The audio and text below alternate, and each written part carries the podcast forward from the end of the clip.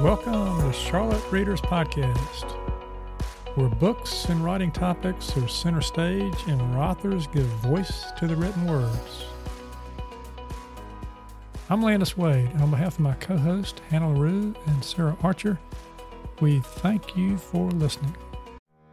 The Charlotte Readers Podcast is a member of the Queen City Podcast Network. Listen to your city at queencitypodcastnetwork.com. Hey, readers and writers, welcome to this episode 343 of Charlotte Readers Podcast Beyond 300. I'm here with co host Sarah Archer and Hannah LaRue, and we've got a, uh, another great lineup for you today. Yeah, we're going to start off first with an author feature of Robert McCaw, a trial lawyer turned acclaimed author of the Hawaiian Mystery series, and we're going to talk about his latest novel in the series, Retribution. Up next, we have a two minute tip from Paul Reali of Charlotte Lit called Rules of Writing Part 1 Morning Pages. Okay, and then we've got a, a blogger here, uh, Dana Sachs. Uh, her title is Chronicling the Uniquely Human Need to Lend a Hand Even in the Darkest Times. And then we're going to finish up, as always, with our reading recommendations, book pitches, community and listener engagement, and what's coming in the next episode. Yeah, but first, what's up with the podcast books? Uh, this month we're celebrating the release of book four. Hard to believe, book four already. It's uh, Book four in the Right Quote series titled Storytelling, Inspiration, and Research. And we are inspired by this series. Yes, we are, aren't we, Sarah? Yeah, for sure. Um, we're very excited to share these inspirational and practical quotes. They come from over 500 podcast interviews. The authors quoted are hardworking, award winning, super talented New York Times bestselling authors in more than 33 U.S. states and five countries. Yep, and this book reveals how they really feel about storytelling, inspiration, and research. Um, and to learn more, you just go to our website, charlottereaderspodcast.com, and click on the podcast books tab in the menu bar. Um, you can order this book online and in print wherever books are sold. Also, don't forget that the first book in the Right Quote series, which is called The Writing Life, can be downloaded for free online. That's our gift to the writing universe. so look for that link on the podcast books page of our website.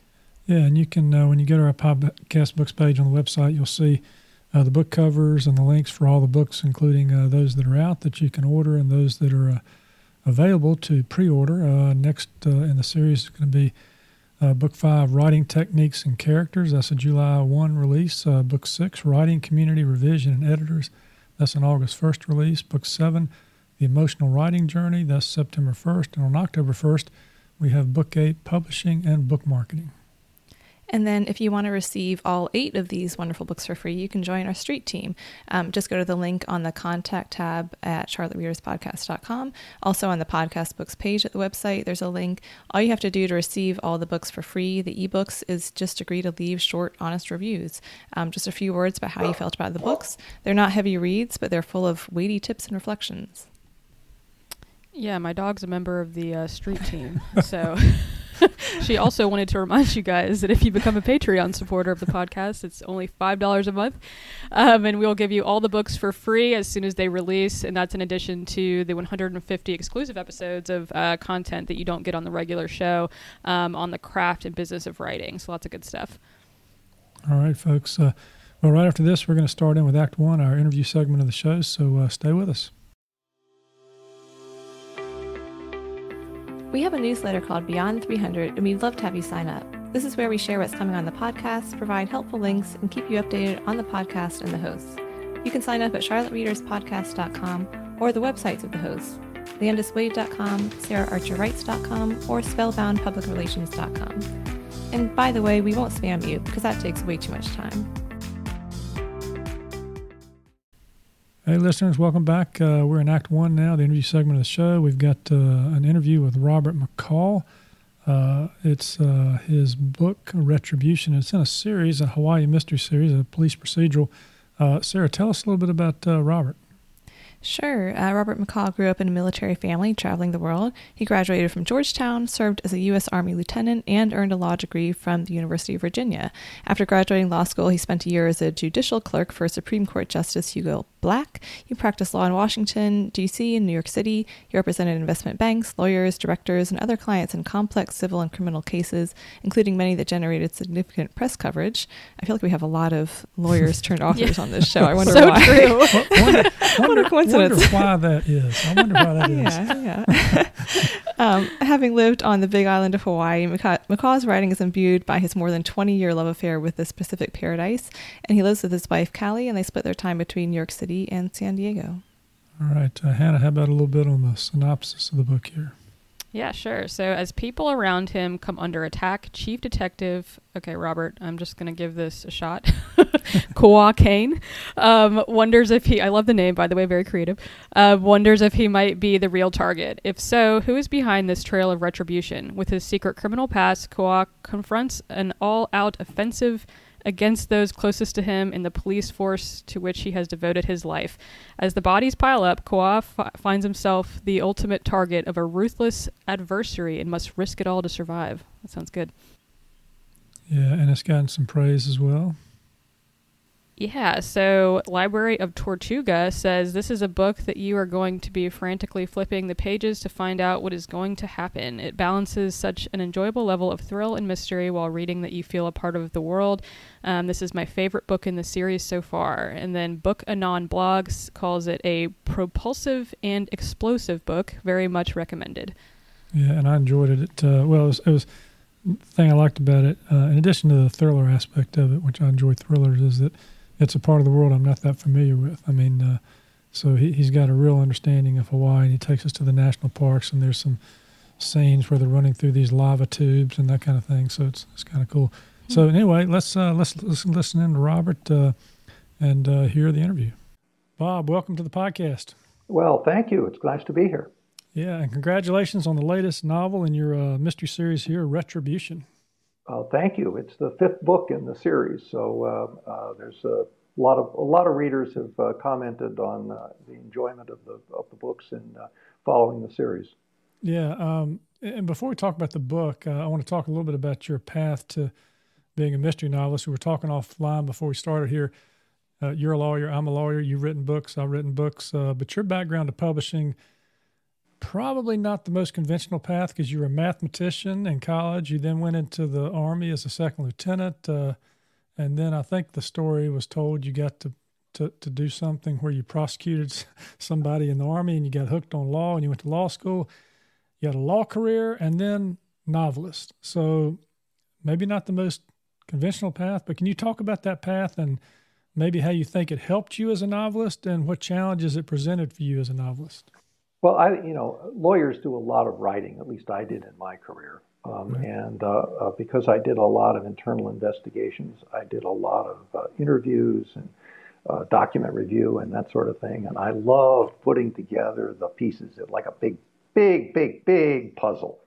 Uh, and uh, you got to figure out who's telling the truth and who's lying and who's trying to mislead you and uh, you do it in a corporate setting, and uh, corporate corporations are all like families. Every one of them is different. They have different uh, policies and different uh, uh, ways of operating, and it's always a wonderful puzzle, as I said, to to figure it out.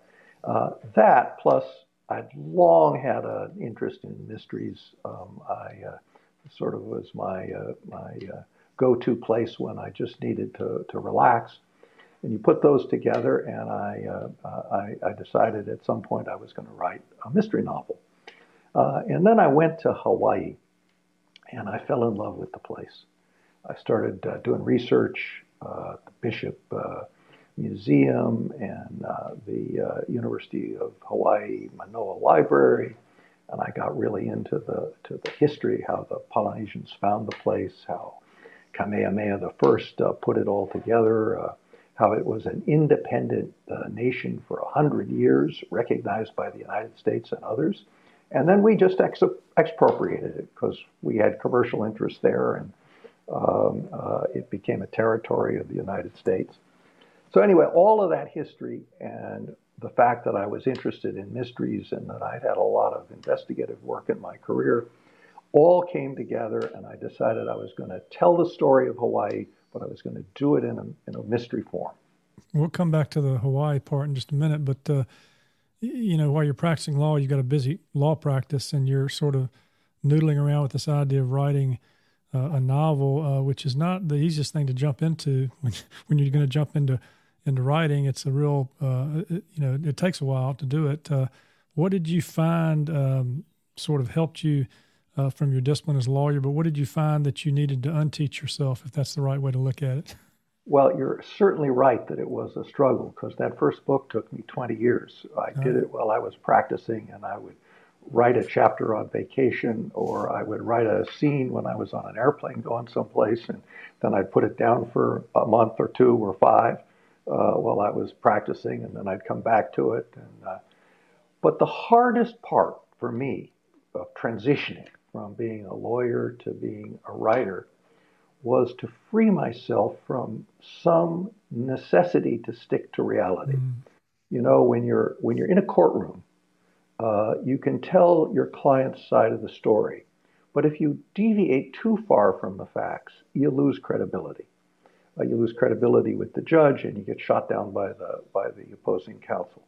So your you your your work is tied to a set of facts, to a set of provable facts maybe sometimes less, sometimes more, but always tied to that provable set of facts. And when you're a novelist, you don't like the way the plot is shaping, you don't like the way the character's acting, you don't like the way the facts are developing, you just change it. You just change it. And it took me a while to make that transition. So I didn't have to tell it the way it was.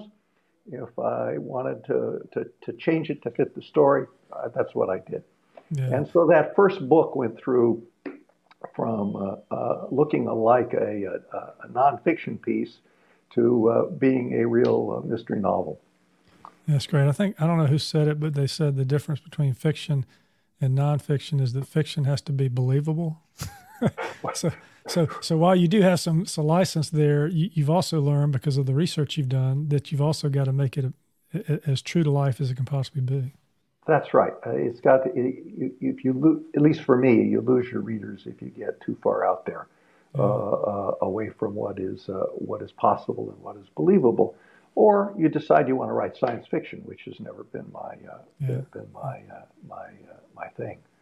Well, um, before we talk about the main character and a little bit about this particular book, let's talk about the setting because um, I think you might agree that the setting that you've placed this mystery in is as much a character uh, as any of your characters are. Hawaii, you talked about um, that. Uh, did you have you lived on Hawaii? Have you? Uh, what, what, can you tell us about? Uh, I've never been myself. What can you tell us about Hawaii that uh, people might not know who haven't been there? Well, I lived out there off and on for, for 20 years. I had a second home out there, and I uh, I was fortunate enough to have some really close Hawaiian friends, and I learned a lot. And uh, you've stolen the words from me. I mean, Hawaii is a character in the book. It's just absolutely as much of a character as the protagonist.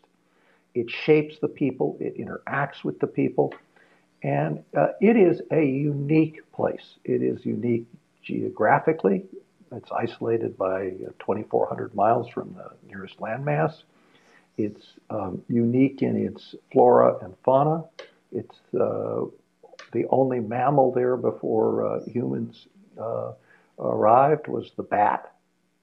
Um, uh, so it's a was a, it's a very unusual place with a very unusual history. I mean, it, its uh, its uh, relationship with the United States is uh, tortured to say the least, mm-hmm. um, and it's very much shaped by the geology, by the volcanism.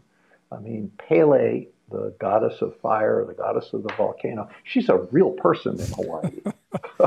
uh, well, you know, you, have got this, uh, and I, I, enjoyed the book. It had a good pace to it, but also you have one scene that uh, we're not going to talk about what happens in the scene because it's later in the book. But there's a scene that takes place in a national park where this sort of I'm, I'm envisioning sort of an underground tunnel that's left over because of the volcanic uh, ash that's come down. Can you talk about that park and what, what it is and where it is?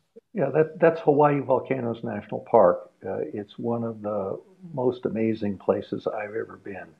Uh, I can remember walking on a beach up to lava that is not flowing, but inching its way across the, the, the beach toward the ocean.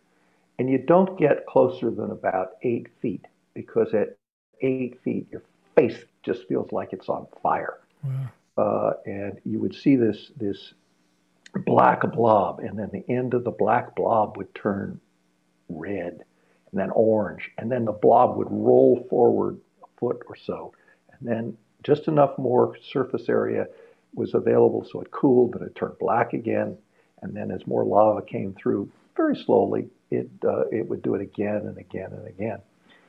Well, that process takes place um, uh, uh, all over the island uh, in, in, historical uh, times. And what happens is the lava flows and then it, it uh, hardens over on top and it flows through underground channels. And then these channels, when the volcanic action stops, they drain. And some of them are, you know, two or three feet long some of them are big enough to drive a tractor trailer truck through. They're mm-hmm. huge. And in Volcanoes National Park, there's a very famous one of these lava tubes that you can walk through. Uh, and uh, that, uh, that and a, a, part of that, uh, most people don't know about, a kind of secret part, uh, plays a, a, a role, uh, a big role in the end of, end of the book. Yeah, what better uh, place to uh, to have a shootout, right? absolutely, absolutely. Yeah. And you know, uh, these these lava tubes, they're all over the island. Some of them uh, have become uh, groundwater uh, places where groundwater goes and flows. but some of them are very long. There's some of them that are 20 miles long. There are others that have, were burial spots for the Hawaiians, where they would bury their dead. Uh, so there's a whole underground side of Hawaii mm. that most people never see or even hear about. So um, this is a bit of a police procedural kind of a mystery because your main character he does work for the uh, the, the, the, local uh, municipal police. I think it is. How do you pronounce his name, by the way? It's Koa Kane. Okay, Koa Kane.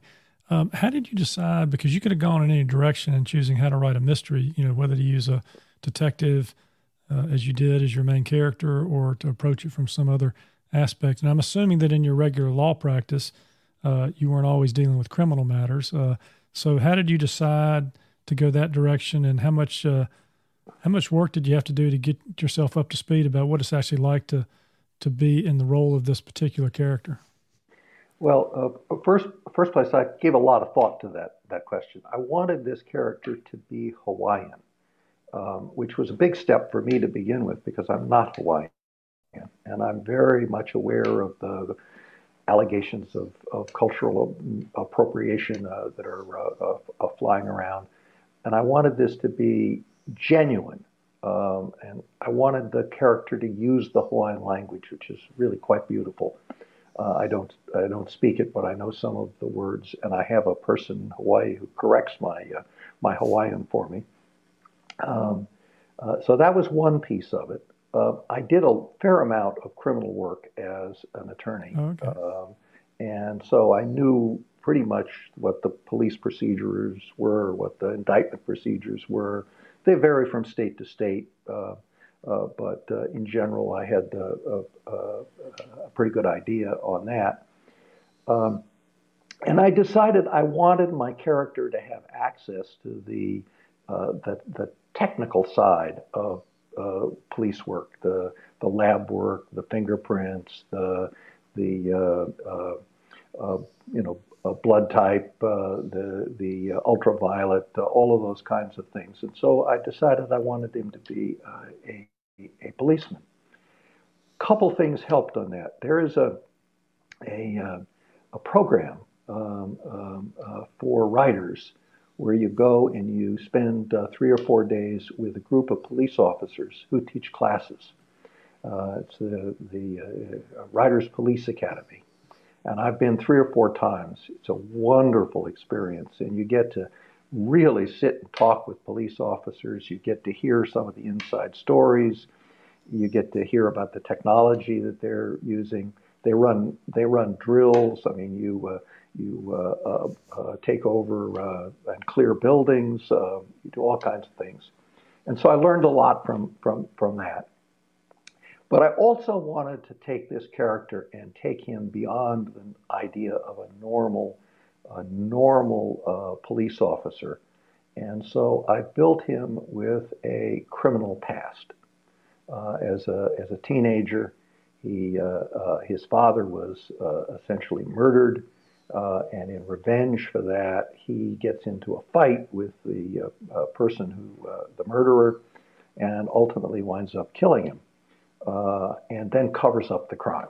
Mm. And so you have this this tension in his life, uh, whereas he's done something that he must continue to hide from the world, and yet it drives him in many ways. It drives him because as a criminal who's fooled the police successfully, he knows a lot about how to commit a crime and how criminals think. But by the same token, he's remorseful and he wants to do something useful with his life to uh, make up for uh, this uh, this deed. So you have that tension that works uh, uh, throughout the book uh, or throughout the series. Yeah, and I will say to the listeners that you can pick this book up even if you hadn't read the previous books in the series, which is what I did, um, and you sort of fall right into the. and you learn a little bit of the backstory about him in this book, but it's it's it's each one of these looks to me like it's a different sort of adventure with the same character. But in this one, it starts out with this attack on the chief detective's uh, brother. It escalates uh, into an attack on the law enforcement community generally. Um, I'm going to stop there and ask you if you got a little reading for us, and if you want to set it up, you can do that. Okay. Well, uh, this uh, uh, uh, takes place relatively early in the book, but not right at the beginning and uh, involves um, one of uh, Koa's colleagues, uh, a detective Makanui, who has a very interesting background uh, of, of her own. And with that, I'll uh, just read this. Detective Makanui rose, as usual, at 5.30 a.m., showered, dressed, and nearly inhaled her regular banana papaya smoothie. After a quick check of her email and a cursory scan of the local news headlines, she headed for her police SUV and the 30 minute drive from Volcano, Volcano Village to police headquarters in Hilo. Opening her front door at precisely 6:30 a.m., she stepped into the crisp morning air. In an instant, the bullet from the Dragunov sniper rifle, traveling at over 2,600 feet per second, hit the left side of her chest just below her heart. The impact knocked her over, and she fell backwards into the house, hitting her head on the floor. Searing pain shot through her chest, and she struggled to breathe. Her vision narrowed, the world turned gray, and she passed out. Because she fell backwards, the second shot missed her. Mrs. Goya, a neighbor, heard the gunshots and called 911. The emergency call center quickly dispatched the police. When the computer system flagged Makanui's address as belonging to a police detective, Chief Detective Koa Kane got the call. Since he lived only a couple of miles away on the other side of Route 11, Koa was the first officer on the scene. He found his colleague Makanui unconscious just inside the front door of her house. At first he thought she was dead, but the rise and fall of her breathing dispelled that initial fear. Kneeling beside her, he felt for a pulse. Relieved to find her still alive, he called the EMTs and checked for wounds. Strangely, he saw what appeared to be a bullet hole in her blouse, but no blood. He ripped the garment open and discovered a badly mangled bullet embedded in her protective vest just below her heart. He opened the vest. Beneath it, she was severely bruised and probably suffered broken ribs but no bullet had penetrated her flesh. He couldn't tell whether the shock to her chest had knocked her out or she'd suffered a concussion from her fall. She was alive and would survive. The knowledge triggered an intense sense of relief. He'd recruited Makanui and worked closely with her. She had proven herself over and over on the job, and they had become close personal and professional friends. Her death would have devastated him. All right, thanks for that. That yeah, that was a um, tense scene. Uh, you, you, talk about that uh, Dragunov rifle several times uh, early in the book, and then it's sort of tied to the mystery of trying to uncover who's behind all this. Uh, and w- one thing you do also, you've got uh, some interdepartmental strife and conflict going on. You've got an outsider that's been appointed to the police department uh, who's perhaps not being as cooperative with the detective as he should be You've got the mayor who might have his hands somehow in the mix, and you're not sure how. So you got the political intrigue.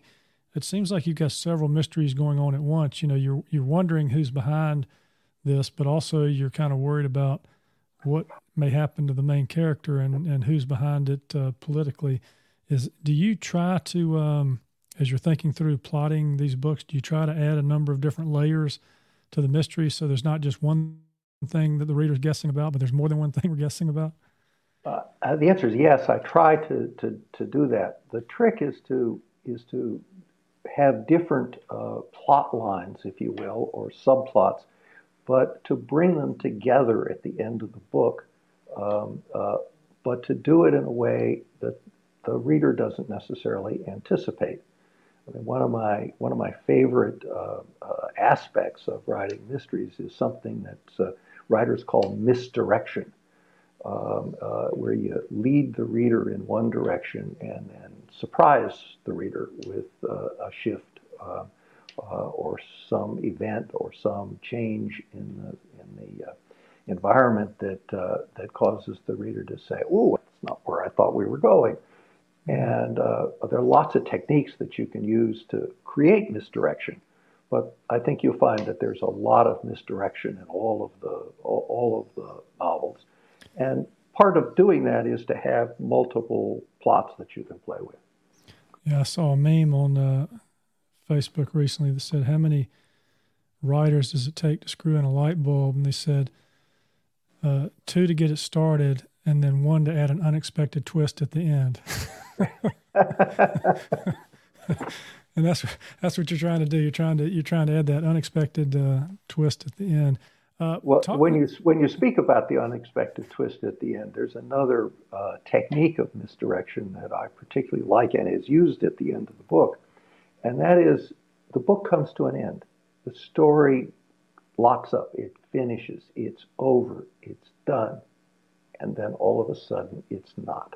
There's yeah. another piece and that another piece may lead to another book. It may lead to another scene, but it's you're not expecting that that last step. And that's again a, a, a, a wonderful technique to kind of keep readers on their toes. Yeah, I enjoyed that too. Uh, well, you said uh, when you when you talked about this book um, elsewhere, you said you you wrote with two themes in mind. Uh, one, you wanted to highlight the uh, your main character's persistence uh, and resilience, and the second was uh, had to do with uh, motive uh, that is retribution has is, is, some to some extent about motive. You know who did it, and you said uh, that detectives usually look for opportunity, means, and motive, and the latter is often the key to solving a crime. And and throughout this book, the detective couldn't figure out who, what, when. I mean, why someone would be doing what they were doing. Um, and those those themes seem to go together. I mean, because given what you did, you've got to have incredible persistence and resilience. Um, is that why you like being around this particular character and hanging out with him because uh, he doesn't take no for an answer and he keeps at it? Yeah, he's got he's got his own moral code, and um, uh, that drives him. And uh, when he gets told uh, uh, by the police chief or by the mayor uh, to back off, um, frequently um, finds another way around the obstacle. Uh, one of the expressions that you'll find in in um, uh, the uh, several of the books is that uh, Koa believes that uh, the wealthy and the powerful and the well-connected commit just as many crimes, if not more, than uh, the the simple folk, the ordinary people. And he's not about to get um, put off by the mayor or the police chief when his target is um, uh, is uh, one of the rich and powerful.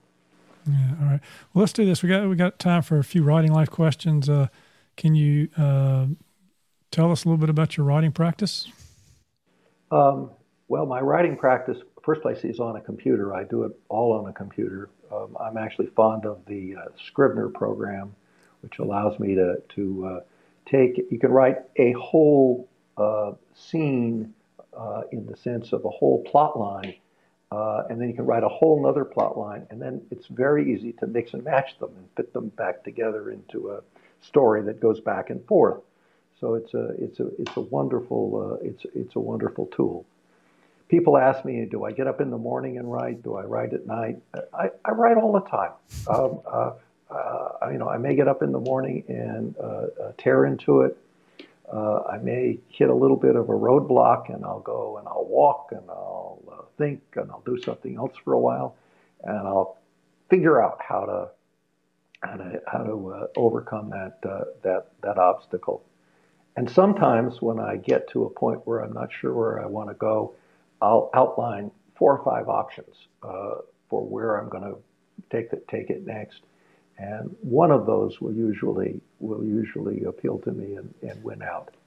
Well, Scrivener um, must be appealing to, to lawyer types because I, I, got drawn to it as well for the simple reason that I could drop uh, scenes in these little folders to the left, and then when I decided I needed to move them around, it was very easy to grab it and move it without having to go find it you know, in a Word document, and you can almost use that left side of the with all the folders in it to uh, sort of create your outline as you go. So I've, I've found Scrivener to be helpful as well. It's it's a, it's a, it's a very it's a very good program. The other thing that I will say about my my my writing, I do a lot of editing. Mm. Um, um, uh, you know, I was used to editing and being edited as right. a lawyer. Uh, in other words, if a colleague gave me a brief, the only reason I was going to read the brief is to try to make it better. uh, uh, uh, you know, it wasn't just for, for fun. And if I gave someone else a brief to read, um, uh, I wanted them to make it better. Uh, so that process is a natural one for me. And I, I love working with a good editor. Uh, my wife actually is a quite a good editor. Um, and I've employed from time to time other professionals. As I said, I have a a, a, a, wonderful talented woman in Hawaii who reads the novels for me and corrects all of the Hawaiian. Uh, and sometimes she'll go beyond that and offer suggestions that uh, are, are useful. So it's a very iterative process. And I find sometimes if I get to a later chapter and I have this great idea about how I'm going to make this chapter un- unfold, I have to go back and lay the foundation for that development in the earlier chapters. So I go back and I rewrite, I rewrite, I rewrite until I get a, a, a story that I like. Well, I suspect that's true. Um, most lawyers, when they pick up a brief to read it before it's filed, they pick it up with a pen in their hand, and I'm sure editors probably do the same because they know they're going to start marking on it and, and changing something uh, to justify their time sitting there with it. Uh, but you're right. I mean, the editing makes the work better, and that's uh, I've seen that that's uh, where things improve. Now, just a quick question about writing a series. Did you did um, you find uh, and, and, and, this question relates to you know coming up with fresh ideas for your main character's arc. You know, plot lines are one thing, right? They're they're you saw something, you thought of something, you're going to bring different bad guys into play. You're going to create a different way that somebody you know gets into trouble with the law but you also got internal issues going on with your main character. And so he's growing over four or five novels. Do you find it challenging to figure out where he's going to go next and uh, maybe what new backstory information you might throw in on your character?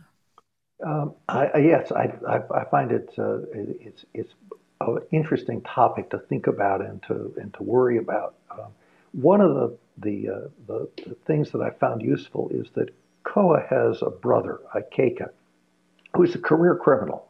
Mm. Uh, and uh, the interaction between Koa and uh, uh Ikaika, uh, particularly given Koa's criminal background, is very fertile material for the development of, of his character. And I think you, you probably see that the best in um, the fourth book in the series, which is Treachery Times Two, where you go, there's a real deep dive into Koa's backstory, and uh, you see a lot of the development of his of his character uh, in that uh, in that book. Yeah.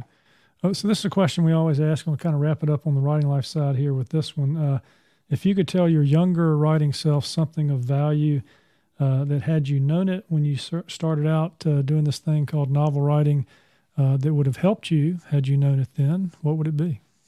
I, I, guess to come back to something I said earlier, it, it, it would be first to let go a little easier of the necessity for everything to be, quote, accurate, end quote. Um, uh, that, that's for sure. Uh, and then, second, um, I think the best research that writers can do is to live. Uh, and you need to collect your experiences in a way that you can remember them and, and reduce them to writing. And I find, for example, one of the things I've discovered a little bit later is that if I see something and I think I'm going to put it in the book, I get my cell phone out and I take a bunch of pictures because that enables me to add the level of detail. What, what did it say in the store window? What was the uh, what was odd about this street? Um, uh, why were these two particular stores next to each other? Uh, all those kinds of tiny, tiny little details make a story more believable. They draw readers in. And um, I wish I'd kind of gotten onto that earlier and created a, uh, uh, not a, so much a diary as a uh, as just a collection of, uh, of, phrases, of pictures, of ideas, of um, scenes that uh, you can uh, use as resources later. Uh, that's a great tip, and uh, I'm glad I found your series. I look forward to seeing what uh, what our main character gets up to next. Uh, Bob, I want to thank you for participating with us here today on Charlotte Readers Podcast. Well, it's a real pleasure to be there, be there with you, and I thank you for giving me the opportunity. For all things Charlotte Readers Podcast, check out charlottereaderspodcast.com. You can find a list of all episodes, an alphabetical guest list with links, detailed show notes for each episode, a community blog, and more. We'd love to have you visit. All right, uh, listen, welcome back to Act Two. This is uh, our writing topic segment of the show. We've got a, a two minute tip from Charlotte Lit. We've also got a blog post. First, the two minute tip, starting with uh, Paul Reali Rules of Writing, Part One morning pages, and I know Julia Cameron is going to come up in this, so uh, let's listen in and see what he has to say. Hi, I'm Paul Reali, co founder of Charlotte Lit, with a two minute writing tip for Charlotte Readers Podcast. This is one of a series of tips about the so called rules of writing. A common bit of advice is to begin every day by writing what are called morning pages. Here's a quick history. More than 30 years ago, Julia Cameron ran workshops in New York City helping artists who were blocked to get unblocked. In 1992, this became a book called The Artist's Way, which is now regarded as a seminal work on creativity. The Artist's Way, usually presented as a 12 week class, has three basic tools the creativity contract, the artist date, and morning pages. The practice of morning pages is simply this after waking, write three pages of whatever is in your head. This is not intended to be art or to be read by anyone. It is intended to clear out the muck in your brain and get it moving. Cameron says the morning pages are the primary tool of creative recovery. This sentence represents the heart of the misunderstanding about morning pages. While morning pages can jumpstart your creativity, that's not the purpose for which they were invented. Cameron says that many people who go through the Artist's Way program end up writing morning pages every day forever, even after the 12 weeks, even after they are no longer blocked. But for many, morning pages begin to feel unnecessary and eventually like a burden, an obstacle to getting on with the creative work itself. And now I must talk out of the other side of my mouth, or at least out of the other side of the debate.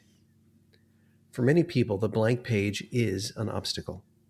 For anyone experiencing that, morning pages can be a gift.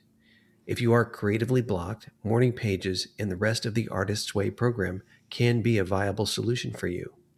Yet I also believe that once you've become unstuck, that your time is better spent on the creative work. If you're not stuck, try writing your way into the work with a single paragraph that describes what you're planning to work on and what you'd like to keep in mind as you write. That will save you the 30 minutes that the morning pages would have cost you. So use the morning pages if they work for you and let them go when they no longer do. For more two minute tips from Charlotte Lit, listen to beyond 300 episodes of this podcast or visit charlottelit.org slash tips. All right. Thank you, Paul. This uh, this can be a bit of a controversial topic uh, for those who, who've been through the program or those who haven't. Uh, it uh, and I'm, I'm glad you talked about both sides of this. I don't know if either one of you have, uh, Sarah Hannah, uh, participated in morning pages or the Cameron course. whether you have or haven't, thoughts? No, I, I've never participated in it, but I've heard of it, and I've morning pages are definitely a topic that I've heard people have different kind of polarizing opinions on. So I'm glad that Paul is talking about this. I think that, I mean, there's something to be said for that idea of just getting yourself unstuck and kind of getting your brain moving and doing something creative early in the day. But three full pages every single morning, like that's, that's a that's lot. A lot. And for a lot of people, I mean, I, I guess the, the sort of advice is to take 30 minutes to do the morning pages typically, which, you know, for some people, finding 30 minutes to write in a day is an achievement and so if you're spending that whole 30 minutes on just kind of clearing out the clutter in your brain as opposed to actually working on a project that you want to make progress on, then that's that's kind of a waste of your writing time. I feel like, but I, I, like what Paul said about maybe do like a paragraph or a shorter version to get yourself started, and then keep going with um, something that you're more sort of focused on. Yeah, the important thing here is because I took the 12 week course and uh, participated in it. I always my morning pages just to meet my assignment requirement usually got written at about midnight the night before the next day of class technically morning yeah it, but but uh, for to think about the course as he said it's a, it is dealing with people that are dealing with all kinds of issues um, that are causing them to get stuck. Maybe they don't they can't get writing going or whatever whatever artistic pursuit they're in. People are telling them they can't do it. People are telling them this or that. So it's a way to get your thoughts down on paper and it's almost therapeutic uh, to write it. But Paul's point's a good one, and it's what I found myself bumping up against, which was I don't need to be spending you know 30 to 45 minutes to an hour writing about stuff that's floating around my head. I'd rather work on the project that I'm working on and get that kind of information down on the page. But there's there's both sides of it. I expect uh, Hannah that uh, Gwen is really into the morning pages very early in the morning, right? Yeah, she likes to write hers at about three thirty. That's her golden hour. So, her she must get some you know creative inspiration from her dreams. yeah, yeah. Um, it's a good post. I don't know, Hannah. Have you ever uh, experienced? I mean, could it could be? It's almost similar to a to a diary that nobody ever is intended yeah. to see. You're just kind of letting your thoughts down on paper, and uh, you know it can work into something that you're working on, but uh, it also can just be a therapeutic exercise. Yeah, I feel like that's kind of what I was thinking of. It sounds kind of just more of like a general journaling concept in a way, where you're, which can lead to creative things, which I guess is kind of what he's saying too, or what the whole concept is about. Is just kind of like if you do a kind of like an idea purge and you get all this stuff on the page that's going on in your life or whatever you're doing it's like that's kind of sometimes how stories are born. Um, but it's kind of like therapy you know in your life where sometimes you're like oh i really need this. There's a lot going on. Like i have to do this to get to the next sta- stage. And then there's other times where you're kind of just like no i'm good. I'm good right now. I don't need to spend an hour talking about this. I feel fine. Um, so it's it seems kind of like that. So i feel like yeah it's when you need to do it and you're feeling stuck or cluttered go for it. But otherwise, I feel like it's kind of feels like you're diddle daddling or twiddling your thumbs or whatever when you could be doing something that you actually have to get done. So, um, yeah. Now, for all you acolytes of Julia Cameron out there, we don't mean to disparage this uh, process by any means. Uh, it's certainly, uh, you know, different people approach it different ways. And Amy Williams, Amy, if you're listening, uh, Amy, you taught the class that I took. I really did get something out of the class. There's a lot more to, to it than just the morning pages. There are other aspects of what she talks about. Um, but uh, yeah, it's it's it's it's something maybe uh, look up if you want to consider it. Try it uh, for a week or so, see if you like it. Uh, or as Paul says, it's like any other advice that uh, comes on this podcast or anywhere else about writing. You use what works for you and disregard what doesn't. That's sort of our mantra here mm-hmm. at, at, the podcast. So uh, all right, so uh, we're going to shift now to uh, our community blog. This is uh, uh, Dana Sachs is our author. The title of her blog post is "Chronicling the Uniquely Human Need to Lend a Hand Even in the Darkest Times." Uh, Hannah, you want to tell us about Dana? Yeah. Uh, Dana is a journalist, novelist, and co founder of the nonprofit Humanity Now, which supports grassroots teams providing aid to displaced people. She's a former Fulbright scholar. She is the author of three works of nonfiction The House on Dream Street, The Life Where We Were, Where we Were Given, and All Else Failed, as well as the novels If You Lived Here and The Secret of the Nightingale Palace. Um, her writing has appeared in numerous publications, including the Wall Street Journal, National Geographic, and Mother Jones. Sachs lives in Wilmington, North Carolina. Go All right, Seahawks. And, uh, yeah. So here's her. Here's her blog. Hi, this is Dana Sachs. I'm reading my essay, chronicling the uniquely human need to lend a hand, even in the darkest times. You can just go volunteer in a refugee camp? Apparently, yes. In 2016, a friend decided to join a fledgling grassroots aid effort at a makeshift border camp in northern Greece. As a writer, I had long explored themes of displacement. For months, I'd watched with alarm as Europe's migration crisis grew increasingly calamitous. Drownings in the Mediterranean, thousands sleeping in train stations and ports, tent encampments springing up in border regions. But until she told me of her plan, I had not known that volunteers from around the world had galvanized to help. Can I go with you? I asked. A month later, the two of us arrived at the camp on Greece's northern border. Thousands of refugees and migrants were sleeping in tents in the muddy fields beside a small Greek village called Idomeni. For 10 days, we worked alongside other volunteers, organizing donations, serving soup out of the back of a truck, distributing used clothes. I can't say that this was an entirely successful operation. Many things went wrong, but one fact was obvious and important. A lot of individuals had seen a humanitarian disaster unfolding in Greece and they were helping to reduce the suffering there. Ever since then, I've followed the development of this aid movement, both as a member of the grassroots community and as a writer determined to chronicle these historic events. I wrote All Else Failed, the unlikely volunteers at the heart of the migrant aid crisis, to highlight something that we all witness but rarely discuss the very human desire to lend a hand. I don't mean to suggest that all else failed looks only at the positive outcomes of this volunteer effort. In order to better understand displacement, we need to consider it in all its breadth, not only by recognizing what's gone wrong, but also acknowledging the extraordinary goodwill that people have shown one another. Only then can we understand this global crisis and the many ways we might effectively address it.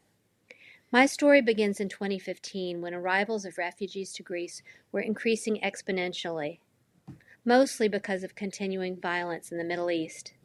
On the Aegean Islands, thousands of people arrived in boats every day. They were sick, hungry, traumatized by war, and they needed almost everything food, blankets, medicine, diapers. But the world's most prominent humanitarian actors, the Red Cross, the International Rescue Committee, and the United Nations became stalled as they tried to figure out what to do. Into that void stepped hundreds and eventually thousands of volunteers. They were Greek villagers, Swedish college students, tourists, and even refugees themselves. They couldn't end the crisis. The world needs governments to end this crisis. But they helped keep a humanitarian emergency from becoming a complete disaster. My book follows seven individuals and families who joined this aid effort. New Zealanders Jenny James saved people drowning from the sea, worked to improve squalid camps, and even constructed a dinosaur themed playground for refugee children. Ibrahim Kouri from Syria stepped off a boat himself in 2015 and immediately joined the relief effort, managing thousands of euros in aid. English so- social worker Kanwal Malik ended up managing an illegal housing accommodation that sheltered 400 displaced people. As all else failed demonstrates, these individuals and many more filled in for a faltering international aid system, providing support to desperate people. I find solace in the grit and determination of the volunteers who offer a stirring model for addressing global problems. Their efforts are not enough in fact, the very existence of volunteer aid workers underscores the need for a more effective official relief apparatus. But rather than doing nothing in the face of overwhelming need and institutional failure, Volunteers demonstrate how each of us, in small ways and large, can contribute something valuable. One day in Greece, a young volunteer showed me around a community center that her small aid team had opened as a haven for refugees living in a nearby camp. The center, called of all things One Happy Family, was a ramshackle building, much of it renovated with repurposed junk. The operation never had enough money, but it somehow stayed open. When I asked this volunteer about the prospect for the coming months, she her answer perfectly captured the spirit of the aid effort. I don't know how we'll do it, she told me, but everything is feasible somehow. All right. Uh, thank you, uh, Dana, for that. Uh, a little bit different um, blog post than what we normally have. This is not necessarily on writing itself, although there are some things about what she's done here, I think, that speak to uh, the writing process because she found a theme, uh, more, more, than just a theme. She found uh, a series of events and, and people that were involved in it that she obviously became passionate uh, about uh, writing um, a story about, and uh, the true story, in fact. So, again, we're not necessarily offering writing advice here, but we're sort of commenting on, you know, with all the bad that goes on in the world, this is a perfect example of some of the good things, and she's drawing them out. It's nonfiction. Um, and uh, I'll kick it to y'all for some of your thoughts. Uh, I just uh, I think it's a great story. It's uh, I guess it does tie in a little synergy here with inspiration because she obviously must have been inspired to write about this. Yeah, that's what I was thinking. Is definitely a lot of um, you could feel how inspired she was just through all that she's observed and the things that she's seen and that kind of thing, and very informative too. Was an interesting post, just kind of learning a little bit more about those experiences and what's going on over there, and um, I can imagine coming out of an experience like that, you kind of have so much inspiration and just like a cause you want to write about and stories that you want to share that are important to share with everybody. So, um, and I, I, love the the title of the post too. Just you know how we're all kind of drawn to help even in dark times, and you kind of made me think of COVID, even you know just like the pandemic and all of us sort of coming together because we just needed that connection and to help each other with our creative projects and things like that. So, I mean, super inspiring and um, great post, Dana. I love that. Yeah, and I'm guessing that she is uh, was not in need of morning pages to get uh, you know something on the blank page of what she was witnessing and observing. What are your thoughts, Sarah? Yeah, I mean, it, it was definitely a powerful essay, um, and I think that it's a good example for all of us. We we hear about things that are going on and people who need help and it's so easy to turn a blind eye and to just go out there and, and do it and be like i'm going to help. I think that's a really um, really admirable thing. And i think as a, a writing takeaway it's kind of like let me see if i can find the quote. We had that quote from anthony abbott in book one. Um, i've got oh, yeah, the book right how, here. uh, writing is not writing necessarily writing is about living? Yeah. Yeah uh, writing is not about writing necessarily. Writing is about living. And the more deeply and fully you live the more you're able to write. Um, and I think that this post is a great example of that because if you're an engaged person, if you're educated, if you're observing the world and observing people and going out there and traveling, going to new places, meeting people, doing things that are difficult and that push yourself and that kind of expand you as a person, that's all going to add to your writing um, because it all becomes inspiration. And not that that should be necessarily the motivation for going out and helping people, but I think that it all adds into just making you a more well rounded person mentally and emotionally, and that's all gonna gonna show up in your writing as well. All right, great points. All right, listeners, uh, uh, right after this, we're coming back with Act Three, our book recommendations, and uh, we've got a couple of uh, elevator pitches as well, and uh, and also what's coming next on the podcast. So stay with us. We have an affiliation with Libro.fm because you can get audiobooks from them, and when you do, you support independent bookstores. If you'd like to sign up with them for your audiobooks, use the promo code Charlotte Reader and claim your free audiobook. Hey, listeners, welcome back. Uh, we've got some book recommendations now for you, uh, starting off with uh, Sarah. Sarah, what you got this week? Um, so this week I'm recommending Sophie Scholl and the White Rose by Annette Dumbach and Jud Newborn, which is nonfiction. Um, I think I recommended another book about this topic not too long ago on the show. I've been doing a lot of research on the White Rose movement, um, which was a, a student resistant resistance movement in Munich, Germany during uh, World War II. Um, a group of students who started writing these pamphlets, kind of calling out the abuses of the Nazi, Nazi regime and calling on people to resist. Um, and they distributed them anonymously, put them out all over the country. Eventually, they expanded and, and got sent out to other countries as well. Um, and the, the students all unfortunately were caught and were execute, executed by the Gestapo. But it was a really interesting kind of chapter in history. Um, and in particular, Sophie Scholl, who was the only female in the movement. Um, I've been doing a lot of research on her for a writing project that I'm doing. But this book, I think, is a great sort of entry point to learning about this time in history um, and this particular movement and group of people. Um, it gives a good overview of each of the individuals in the group. It gives a lot of the historical context about the history of Munich and what was going on in Germany and Russia at the time. Um, and even though it's it's nonfiction and it's scholarly and it's historical, it's a very compelling read. I mean, it's written with emotion. It's it's such an intense story that it's hard to write about in write about it in a dry way, I guess. But they they bring some of that in here. Um, and so, if you're interested at all in the White Rose movement, or if you're not familiar with it, I encourage you to check out this book. All right, sounds really interesting. Uh, Hannah, what do you got for us this week? Yeah, that also, Sarah, you've probably seen Mr. Robot. Have you seen it? There's that like the White Rose concept in that show. I feel like I always yeah, get on this yeah. tangent asking about TV. there's, there's, also like this uh, um, uh, like an anti-vaxxer movement now that's calling themselves the White Rose, oh, which really? I won't. I'm not going to get into that on the show, but yeah, another yeah. When White Rose and Hunger Hunger Games too, that the evil evil doer war. Probably, probably yeah. the resistance. Probably. Um, that's interesting, though. So I'm recommending a book called Adelaide by Genevieve Wheeler this week. It's her first novel. Um, I feel like I kind of relate to this author a little bit. She's a communications person um, who lives in London, and she's kind of writes a lot about her experiences, but whips it into a novel.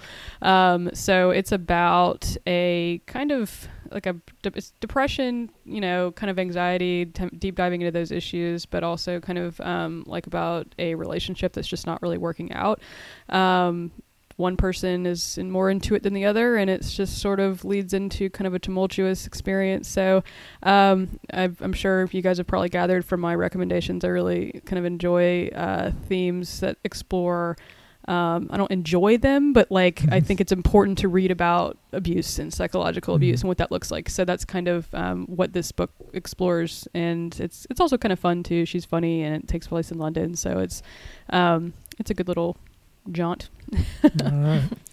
And sticking with our theme of us rep- rep- recommending different kinds of books, uh, I'm back here with Louis L'Amour, uh, one of my favorite authors. Uh, the guy wrote 105 books. That's a lot of books uh, in his lifetime.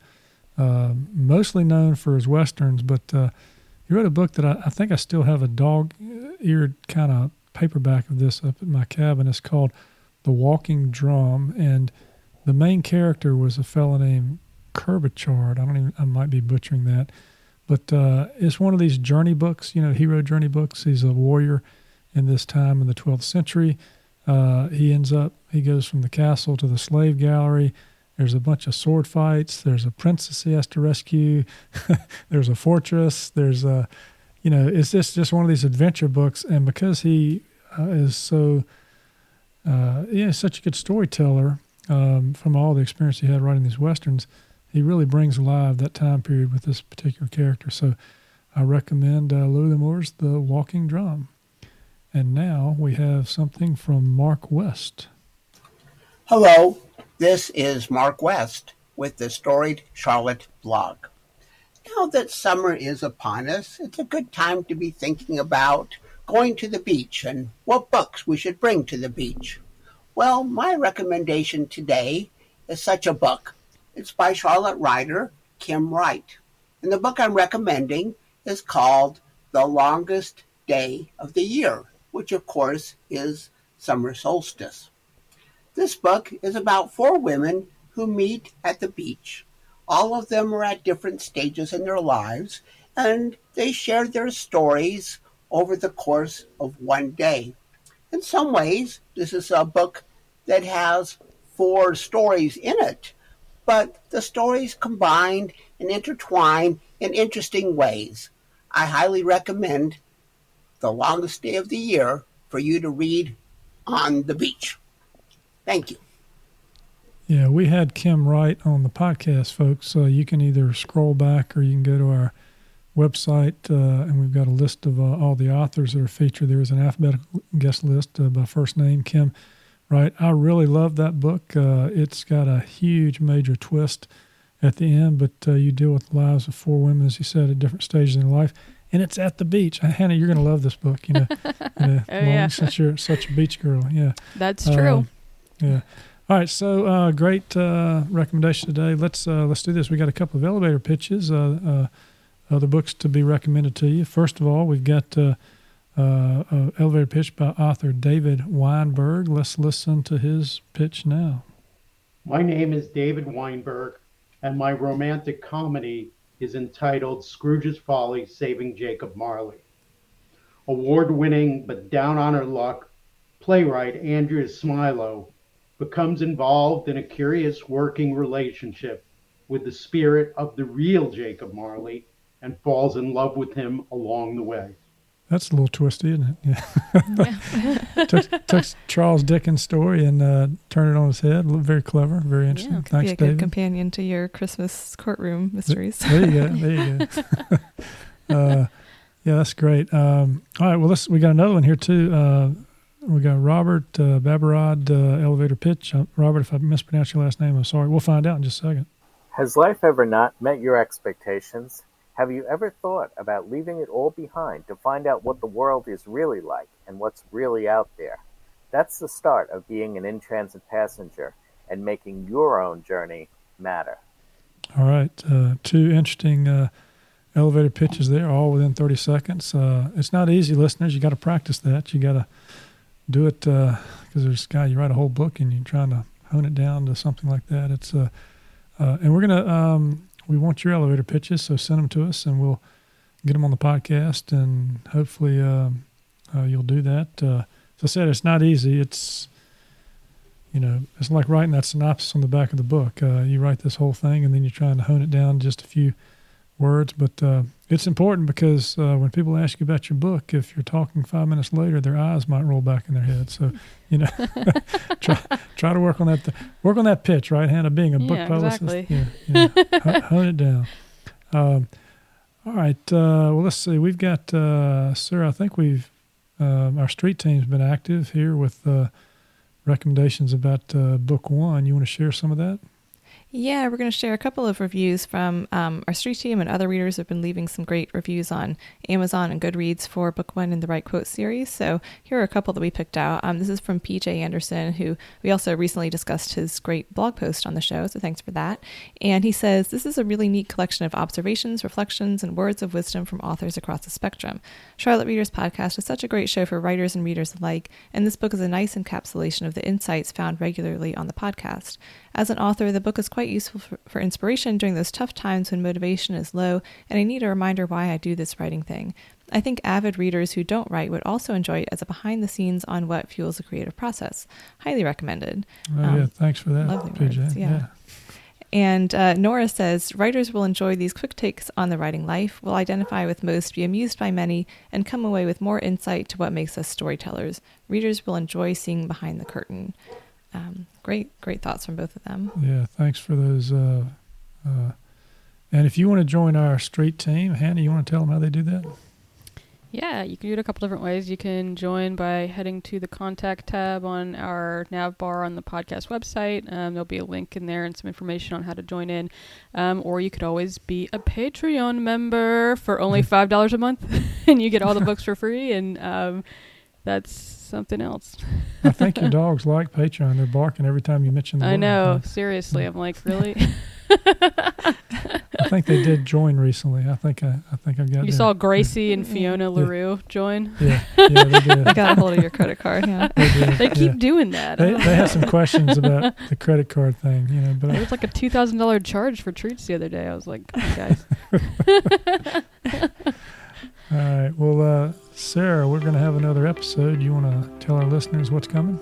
Uh, sure. Next time we've got a feature with author and award winning filmmaker Nick Brooks and his novel Promise Boys, which Kirkus calls breathtakingly complex and intriguing, and Booklist calls a top notch page turner and deep character study that will grip readers. I'm excited to listen to that interview. His work is so cool. And we also feature um, our very own Landis Wade with a blog post titled The Three Act Book Launch. And we're going to have a thought provoking Charlotte two minute tip, elevator pitches, and book recommendations. All right. Well, uh, Hannah, take us out of here. All right, guys. Read on, ride on, and rock on.